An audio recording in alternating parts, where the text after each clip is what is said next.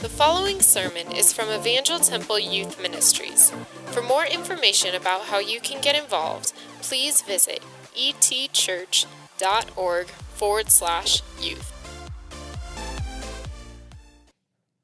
Lord, amazing, powerful God, I just pray right now to you, Lord, as we talk about you, as we hear your words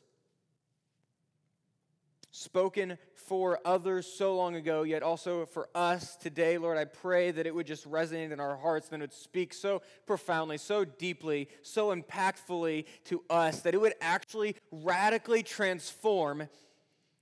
I believe so deeply that you could radically transform our hearts and our lives, literally our day-to-day lives and the actions that we make and the perceptions we have of people. Literally every aspect about us could be impacted by the next 20 minutes. And so, Lord, I pray that you would just speak to us, genuinely speak to us and transform us when we step out of here, that we would be more like you, more in love with you, and just know you in a better way. And so, Lord, I just pray that these moments would be utilized in such a way that would happen. So, Lord, I thank you. I praise your name. I worship you. I fall on my knees before you, and I thank you for all that you give us. Be with us in the next few minutes. It's in your name we pray.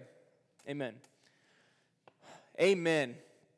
All right, so we're jumping into, and we need to jump into, I told Sarah before we got started here that I was like, I can't get any rabbit trails. You know, I got a lot here. I want to pack in this short amount of time, and I'm in a rabbit trail right now. So, 9 to 5 is the series that we're on. We are literally on week 3, the last week of the series. And what it is a sermon series on work ethics specifically, but just. And I'm not going to get back into it. You can listen to the podcast of week 1 and 2 about really what we're talking about. But it's not just those who have a job, okay? If it's just those who have a job, so many people wouldn't apply to. But it applies to everybody because it's what you do, what you pour your time into, what you work at, what you put effort towards, what you're passionate about doing, okay? Everybody's got that. It applies to everybody. Me specifically, though, I'm passionate about, but I also have the occupation of pastoring, okay? So it's kind of interesting with my job, though. Specifically being a pastor, people treat me differently, okay? That's just the way it is. I found that to be true in the last year of my life, that I really tried. I went to Subway today for lunch. I promised Sarah I would eat lunch. Normally, I don't eat on Wednesday, so I did. I went to Subway, and the guy's like, hey, how you doing? Good, yeah. You work around here? Because I go to Subway a lot. So he's like, do you work near here or something? Because it's the Subway at Walmart, so I don't know. People usually just stop by. But I was like, yeah, down the road. But I kind of avoided. I almost felt kind of guilty. I avoided telling him I was a pastor down the road. I was like, yeah, I just work down the road.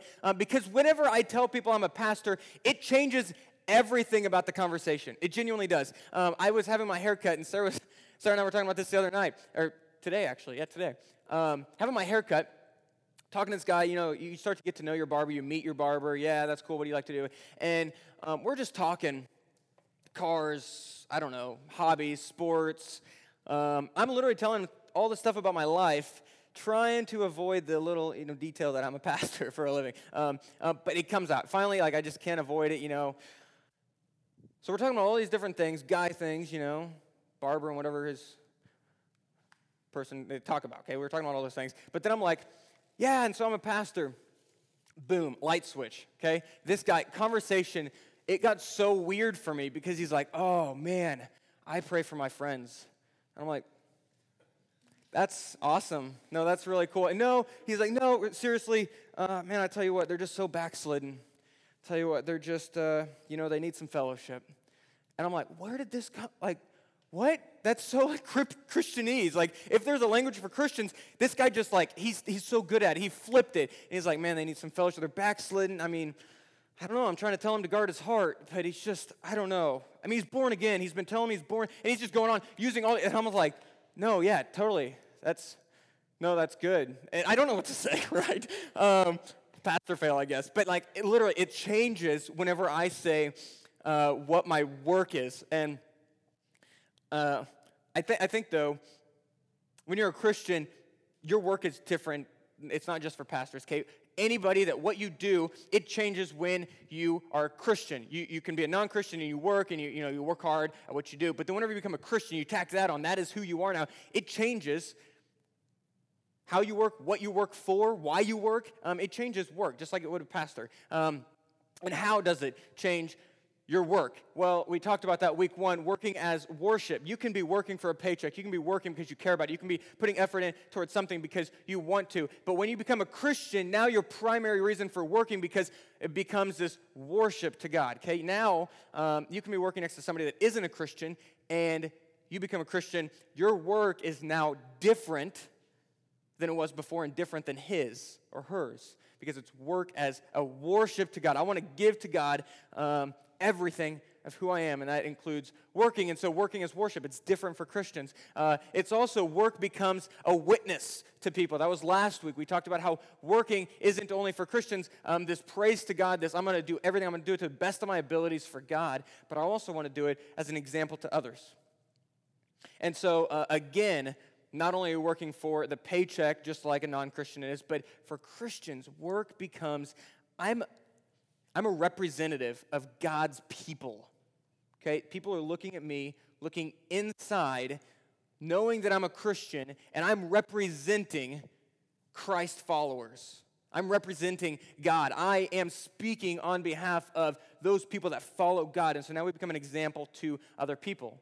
Christians work hard or Christians don't work hard, whatever their perception is, based off of you.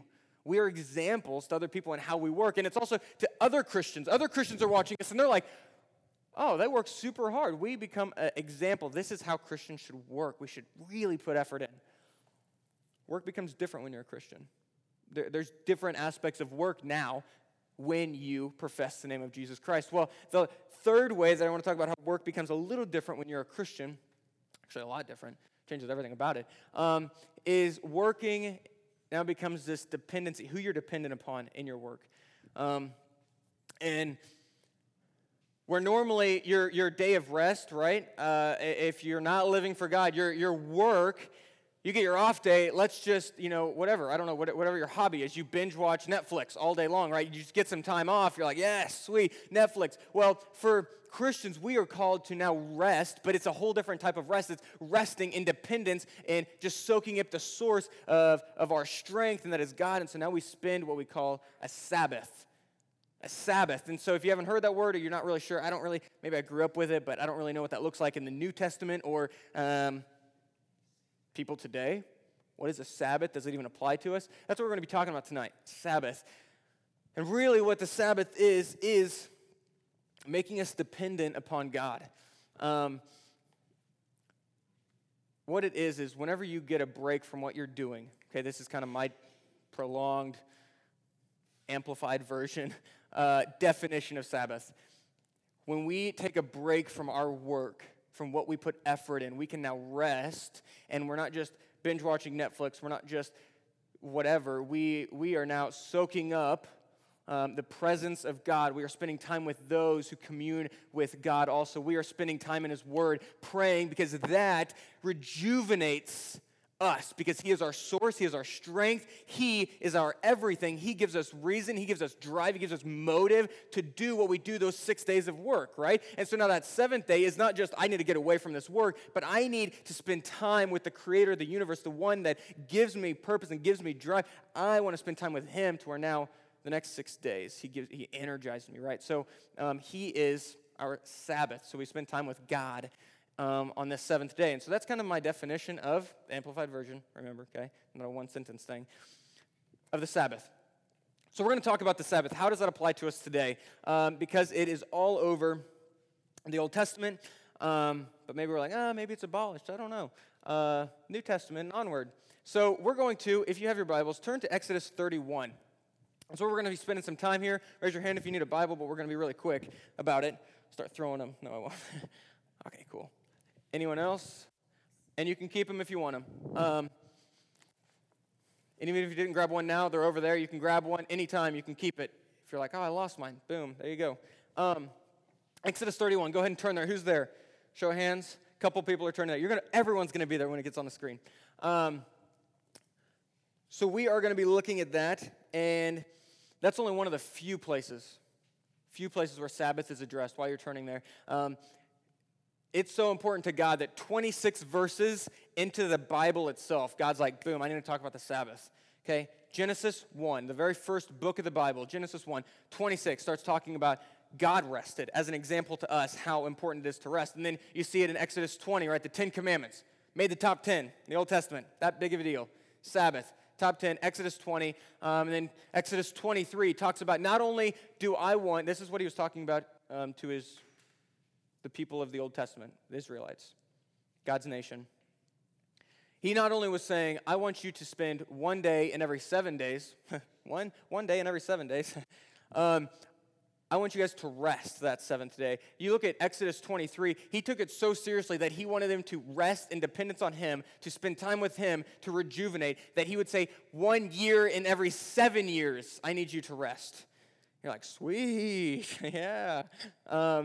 And then you go to Exodus 31, which is where we're going to be at tonight, and then you see it all through Leviticus. It's a big deal in the Old Testament, okay?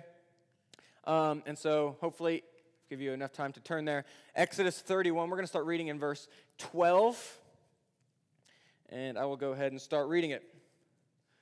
And the Lord said to Moses, you are to speak to the people of Israel and say, above all, you shall keep my Sabbaths, for this is a sign between me and you throughout your generations, that you may know that I, the Lord, sanctify you.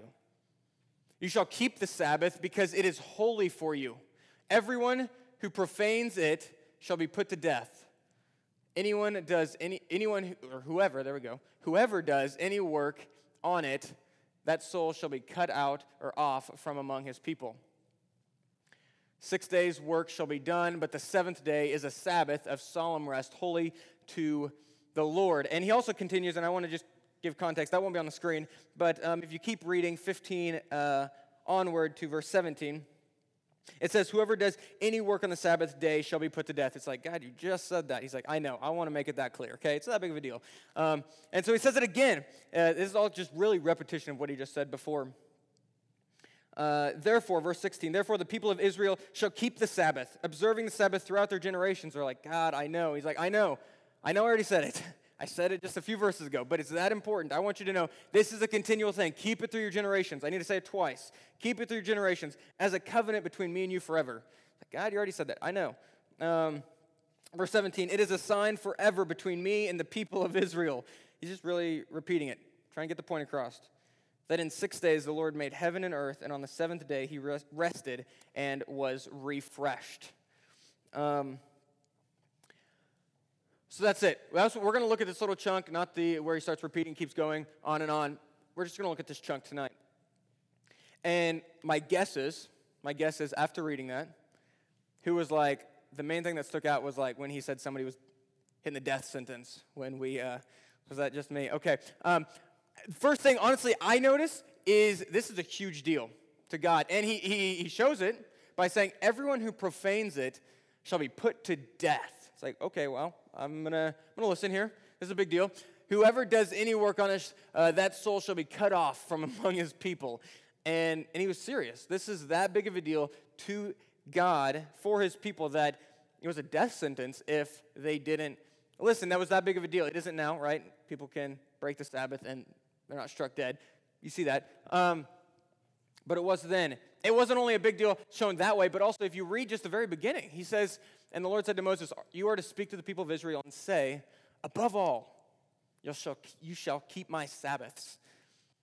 Now, in context here, we're not just taking this one little chunk out of the Bible and like, I don't know what he was saying before that. He's been giving Moses crazy amounts of commands, okay? All the way since Exodus 24, verse 12, Moses goes up to the mountain to hear from God, and God starts just laying out command after command, and I'm sure Moses' wrist is just killing him, right, just writing all this stuff down. But I mean, so just imagine this, okay, chapter 24, chapter 25, chapter 26, chapter 27, chapter 28, chapter 20, these are commands, chapter 29, chapter 30, chapter 31, now he gets to the end of chapter 31, and he goes, above all, I know I just said to do this, to do this, to do that, to do that, above all though, keep my Sabbaths. And that's the very last thing he says, and then Moses steps down, verse 18, from the mountain. All these commands, and now above all, you better keep my Sabbaths. So this is a huge deal to God, okay, right? We would agree. That's a huge deal to God. Why? Why is this such a big deal to God? Why is the Sabbath so important? Why are we talking about the Sabbath? Why is it that big of a deal? And he says right there at the next part, I underlined four. It's that four. It's so important because this is a sign between me and you through your generations that you may know that I, the Lord, sanctify you. So it's a sign throughout the generations. Okay, this is a sign to other people. We are dependent on our God. Okay, this is a sign to other people. Other people are looking in, saying, wow, they're doing something different than we are. They might be working 7 days a week, 24/7, nonstop, just working. We got to get this stuff built. We got to do this. We got to survive. Okay, a long time ago, ancient stuff. We got to work to survive. And Israel over there is like, no, we're taking a break on the seventh day. We're resting. And they're like, whoa, that's different. Okay, this is a sign to other people. We are dependent on God. We trust in God. We rely on God. He is our source of strength. It is a sign to people that God is our God. Okay, it's a sign to people. It's a sign. A little analogy. I think it's kind of a sign, and this is probably get flack from this from people just making fun of me because it is. I mean, I get it all the time. But kind of a sign that I was thinking, like, what is a sign in my life to other people of like this dependency or this not dependency, this just respect, this I don't know, in my relationship with other people. And I think a lot of it is just my close-knit relationship, just talking with Sarah about everything. Okay, we really talk about just everything. And a lot of that has to do with decisions. And I just want to communicate to Sarah, to other people. Sarah is so close in my life in this way, in making my decisions all the way to, I mean, obviously, big decisions, right? You know, you need to talk to your spouse about big decisions. The other week, my dad was like, hey, you know, he knew that I was kind of wanting a motorcycle recently. Not good, not safe. But I did do. And he's like, hey, I saw one on the internet. You know, what do you think? Here's the price. And I was like, oh, man, and I looked at Sarah, I was like, what do you think? And she goes, mm-mm. And I go, mm-mm. So, even though it just pained me, you know. But I look to Sarah, and I talk with Sarah, and I communicate, and we work through it together, right? As a sign to other people, he works through things with his wife. I mean, all the way down to the little things, and this is one I would get flack for. All the way down to like, hey, what are you doing Tuesday night? You want to hang out? And they're like, hey, guys night. And these are like, yeah, high five and guys night. And I'm like sitting there texting, Sarah, what do you think about Tuesday night? You good with me doing guys night? And they're like, what are you doing? I was like, real quick, checking with the wife. And like, are you kidding me? And it's not like, they're like, oh, totally got you whipped, right? And I was like, no, it's self-inflicted. She tells me I don't need to either. But honestly, I just want to communicate to her. I want to communicate to them. So I need to, you know, spend time with her. If I haven't spent time with her in a long time, she's my priority. She's always before guys' night, right? I want to communicate that to people. It's a sign. The way I do that, I think, it's a sign of my love, my respect, my prioritization, if that's a word, of Sarah. Okay, it's a sign to other people that I really put her first. And I think that's no different than this. The Sabbath, when they rested, they were total countercultural. Rested when, you know, ancient culture, you need to work. They rested. Counterculture, it was a sign to other people. We're living for our God here, and we're going to trust in Him. He's our source of strength. And we can get so much more done in those 6 days than we could in 7 days without God. Okay, we could get more done in 6 days with God than 7 days without God. And that's just a sign. The way they do that is a sign to other people about their love for God. But not only a sign for other people, but I think it's also a sign for themselves, that you may know. It's a sign between me and you through your generations that you may know. And so not only am I texting people, or not only am I texting Sarah as a sign to other people that my love and respect for Sarah, but it's also just a reminder to me, because I want to be totally high-fiving, like, yeah, guys not. And I'm like, put Sarah first, you know? And like, so it's a sign to myself. It's a sign to myself, but it's also a sign to other people. The Sabbath is no different. Sometimes it's not the easiest thing to, like, oh, I got to get this done. I got to work. It's like, no, you know what? This is a sign to me. God is my source of strength. God is my source of strength. And so it's a sign to not only other people, but that we may know, that we would remember that God is our leader, not us. We are not our source of strength. And so that is what I think the Old Testament really shows the Sabbath is and why it's so important. Why is it such a big deal? So really, I think the question that I want to spend the rest of the time talking about is it the same today? Right, that's the big question. Is the Sabbath the same thing today? Is it so important? And I think immediately our thoughts would be, well, we're totally free from the Old Testament law, right? I mean, if you go through the Old Testament law, there's some crazy things. Don't eat seafood. Don't eat pork. Don't wear clothing that has mesh, two different types of threads, okay? That whole cotton and polyester junk, no, that's not going to happen. And so, I mean, honestly, these are like Old Testament laws, okay? You can't do so many things. And now Jesus comes, and he says, yeah, no, I've fulfilled that law. I've taken care of that. You're not bound by the Old Testament law anymore. So we're like, sweet, no Sabbath. But then you read 1 John, and John kind of throws a monkey wrench in it when he says, but, because Jesus says, whenever he says that he fulfills the law, he's like, yeah, I fulfilled the Old Testament law. You're not bound by the Old Testament law. Instead, I give you this new commandment, to love one another, to love God, to love. That is the new commandment, that you should love people. You should love your God with all that you are. This is my new command. Forget all that and just sum it all up in these commands. Love God and love other people, okay? And you're like, sweet, that's all we have to do. No more Sabbath. Love. Got it. But then you read in 1 John, he's like, yeah, but love is following commandments. And you're like, what? Hold on, wait a second. And you're like, I don't know what to do now. So what commandments do you follow? Well, I think the commandments that really promote love, okay? And so I know you're like, oh, wow, that's really profound. That's a good one. But no, seriously, I think, yeah, we're not bound by the Ten Commandments, okay? You're like, wait a second, those are some big ones. I agree. We're not bound by the Ten Commandments. We're not bound by any of the 600-some laws of the Old Testament, but that doesn't make murder okay, okay? One of the top 10 Commandments, not okay. We're not bound by the Ten Commandments. We're bound by love. And so now we don't steal. We don't murder. Okay, I'm just naming off the Ten Commandments. We don't do those things because we love people and we love God and we want to follow his commandments if that means loving him and loving other people. Okay? And so same as, obviously I can eat pork right now, okay? Right? I can eat pork. I'm not bound by the Old Testament law, but if Sarah and I were to have Muslim friends over to our house, and maybe it would be a stumbling block to them if we were just like, hey, here's our pork dish, let's eat it. That probably wouldn't help our witness to them. And so at that point, I think it would be sinful for us to even have that, right, that night. So I think at that point, eating pork would be a sin. Because we're trying to love, we're trying to live life with these Muslims, we're trying to witness to, share them the love of Jesus Christ. And we throw that down. It's a stumbling block now to share the cross of Jesus Christ to them. Okay, so we're not bound by the laws, but we are bound by love. And so I hope you're tracking with me on that. Now I guess the question is, well, is the Sabbath a law that promotes love? Or is it like the threads where you're like, I can totally wear cotton and polyester and still love people? So which one is it? Which is the Sabbath? Is it one where it's like, this is a big deal where I love people and I love God through the Sabbath? Or is it like, that's not a big deal anymore. I can love without it.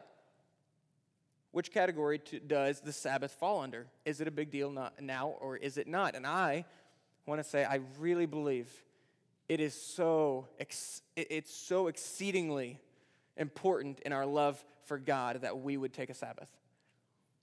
I think it communicates such a profound love for God that we would set aside our reliance on ourselves, just like it's no different than the Old Testament, that we would set aside our reliance on ourselves. We would say, God, I trust you that I can rest and I can spend time with you and I will still get all that I was going to get done. I trust in, I rely on, I believe in, I have faith in you. Not me, not in my work, not in the things I can get done, not in my time management, but you and your work through me. I trust in you. So I'm going to take a Sabbath and rest in you in faith. That communicates love to God, a trust in God, a belief in God, a reliance on God. And so I think the Sabbath is definitely so important in communicating love for God. Sabbath is so important for communicating love to God. So I want to say this. I want to say this because I genuinely love you and I care about you. And so just hear me, Christians in the room, you are not your source of strength. God is. You are not your source of strength. You should not depend on yourself. If you are, you're not living a Christian life. I just say that because I love you and I care about you. And so that is the basis of, that is the foundation of Christianity. The faith in Christ that we are dependent on Him for salvation. Christianity is summed up in dependence on God. Christianity is based upon a need, a necessity for God to save us from ourselves, right? Christianity is dependence, need of God. We are not our source of strength. You are not your source of your strength. God is. And so a Sabbath is so needed in the Christian lifestyle, the Christian life. If you read Psalms 127, it says, "Unless the Lord builds the house, those who build it labor in vain. Unless the Lord watches over the city, the watchman stays awake in vain. It is in vain that you rise up early and go late to rest, eating the bread of anxious toil," all that you've worked really hard for, just exhausting yourself, killing yourself over to be able to have this meal. It's in vain if you're not trusting God for it, for He gives His beloved sleep. God is your strength. You are not, if you are living a Christian life. Martin Luther wrote, "The less I pray, the harder it gets. The more that I pray, though, the better that it gets." I just, we gotta ask ourselves, do we really trust in God to be our strength? The more that I talk with God, the less stressed I get. The less I pray, that's the more stressed I get. Sorry, I apologize. A lot of objections that I get for this this Sabbath, that you hear people like, it's not that important. You hear that. It's not necessary anymore. And they would quote like Mark chapter 2 saying, the man wasn't made for the Sabbath, though. Sabbath was made for man, and so it's optional, right? I mean, you've probably heard that. Sabbath, man isn't made for Sabbath. The Sabbath was made for man, and so we get to choose if we want it or not. Why do you think the Sabbath was made for man? Because man needs it. And so it's so important. I also hear, I don't have time to. I can't afford to take a Sabbath. I don't have the time. I can't afford it. Just you don't understand my life, the way that I'm living. You don't understand how busy I am. I can't afford to do it. I hear that a lot. But then you got to think, you're not understanding the Sabbath in the perception of a Christian life. You got to flip that and say, if God is your source of strength, if God really is your source of being able to get things done, you can't afford not to. You're thinking that you're the source of strength for yourself if you're like, I can't afford to take that Sabbath. Why? Because you just need to keep relying on yourself? If you see that God is your source of everything, that He is your strength, He is your rock, He is your fill in the blank, He sustains you, you can't afford not to take a Sabbath. And I think that's actually what I wrote here. Yeah. It's not what we can't afford taking. It's not that we can't afford taking a Sabbath. It's that we can't afford not taking a Sabbath. I also like this quote from Luther again. You get two in one sermon. Look at that. "I have so much to do. I have to spend the first 3 hours praying." That is just so you can't even comprehend that, right? I have so much to do. I got to stop praying today, right? I just can't do it today.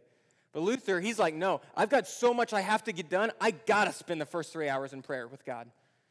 You're not going to get anything done. You don't understand that the Sabbath gives us so much more ability to be able to do what we can in that time allotted, right? And so that is just so countercultural to what we would think. Rest in God, dependence on God, gives us more energy than we could depending on ourselves without the Sabbath.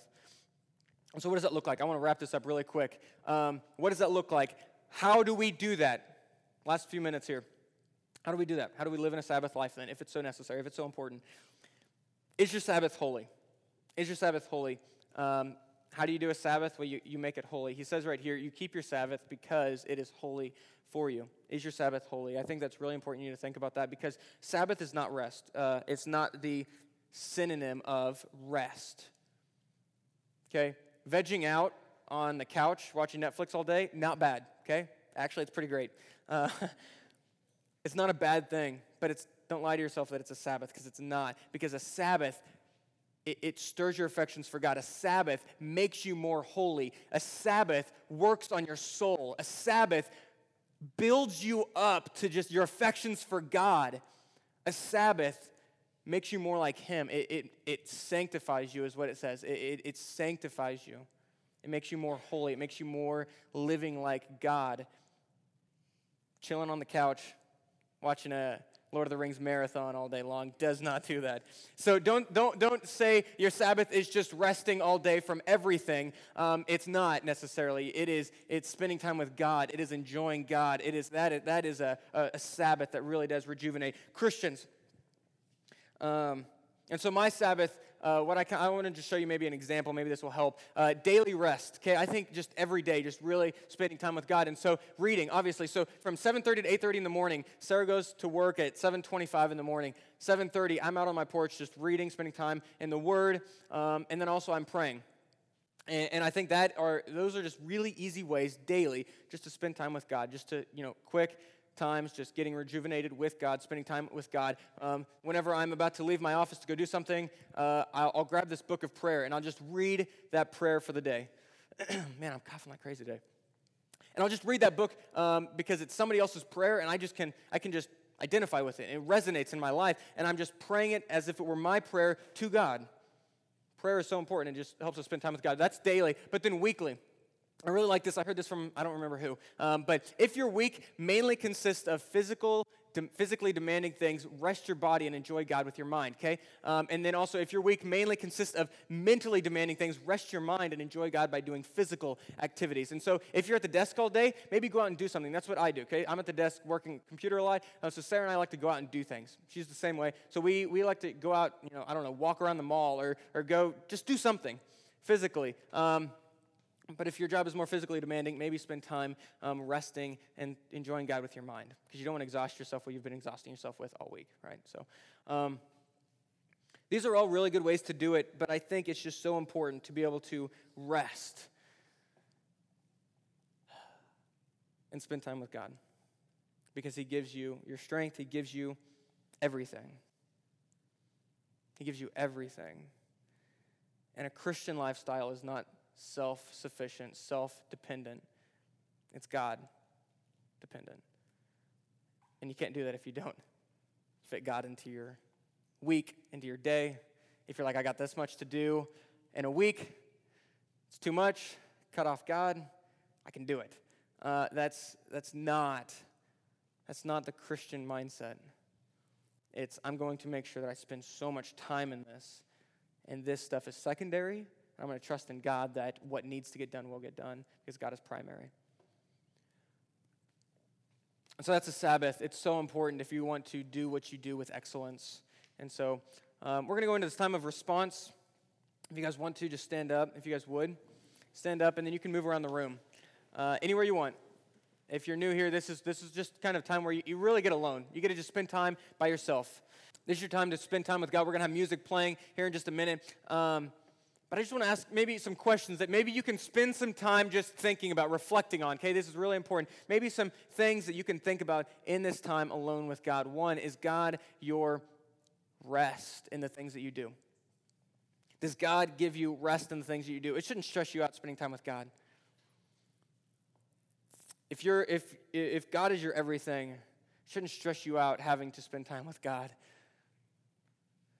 So is God your rest from your daily activity, from the stress of everything that you have to do and your obligations? But so much more than that,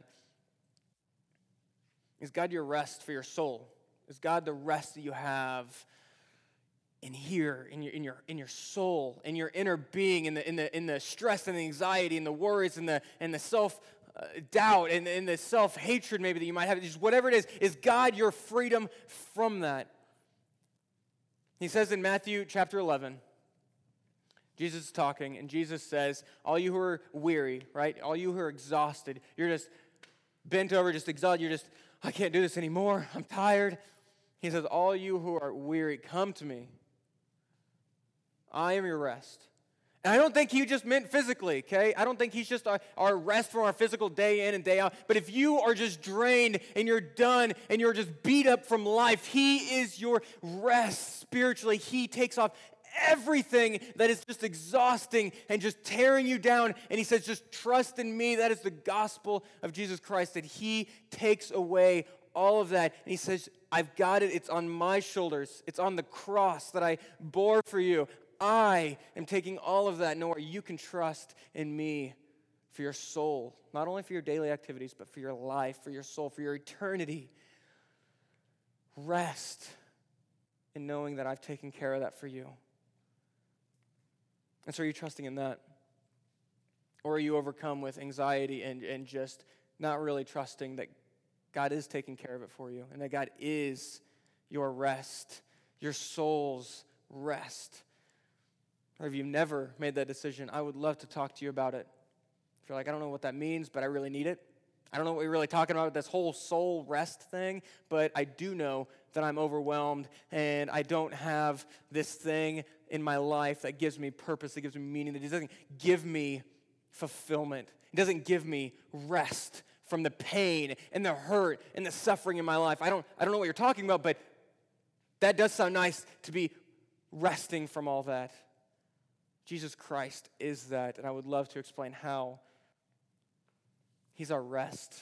And so let's live day in and day out resting in him. Let's make him our Sabbath, our everything. We hope you enjoyed this sermon. If you're not already a part of the ET family, we invite you to join us on Wednesday nights. For more information, visit etchurch.org. Thanks for listening, and we hope to see you soon.